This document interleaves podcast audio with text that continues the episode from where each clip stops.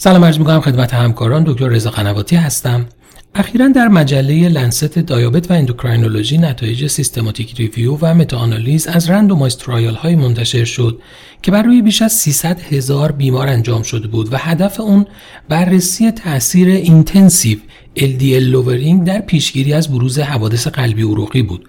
همونطور که می‌دونید guideline جدید اروپایی 2019 درمان intensive با هدف رسیدن به LDL کمتر از 55 رو در برخی از بیماران توصیه کرده.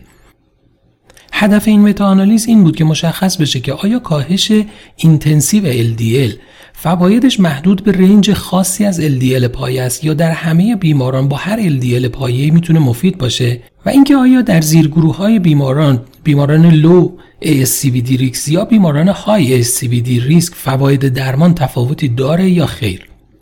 نتایج مطالعه نشون داد که حتی در مقادیر LDL پایه کمتر از 80 کاهش در میزان LDL به طور ثابت منجر به کاهش در میزان ASCVD به میزان 19 درصد کاهش در relative risk به ازای هر میلیمول کاهش در LDL میشه که این میزان کاهش مستقل از میزان پایه LDL ضمنا در زیرگروه های از بیماران که دیابت یا نارسایی کلیوی داشتن هم فواید درمان به همین شکل بود و در زیرگروه های دارویی هم که مورد استفاده قرار گرفته بودند تفاوت معنیداری وجود نداشت و هرچه میزان LDL کاهش بیشتری را نشون داده بود بیمار سود بیشتری از درمان برده بود. نکته دیگه که در این مطالعات مشاهده شد اینکه بیمارانی که ریسک پایه ASCVD پایینتری دارن میزان سود بیشتری از این درمان می‌برن از نظر safety حین درمان هم درمان intensive با استاتین ها اگرچه به طور معنیداری باعث افزایش آنزیمای کبدی و CPK شد ولی میزان بروز سالیانه این عوارض هم در حد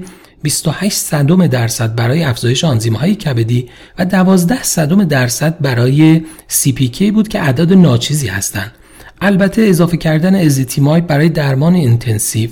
عارضه‌ای به دنبال نداشت و استفاده از PCSK9 inhibitor ها هم بجز در مورد واکنش محل تزریق عارضه مهمی رو به دنبال نداشت. بنابراین به نظر می‌رسه نتایج این systematic review و meta-analysis در کنار تایید مجدد safety کاهش شدید LDL تاکید مجددی بر توصیه guideline 2019 اروپایی که عدد LDL هدف رو نسبت به گذشته کاهش قابل توجهی داده ممنونم از توجه شما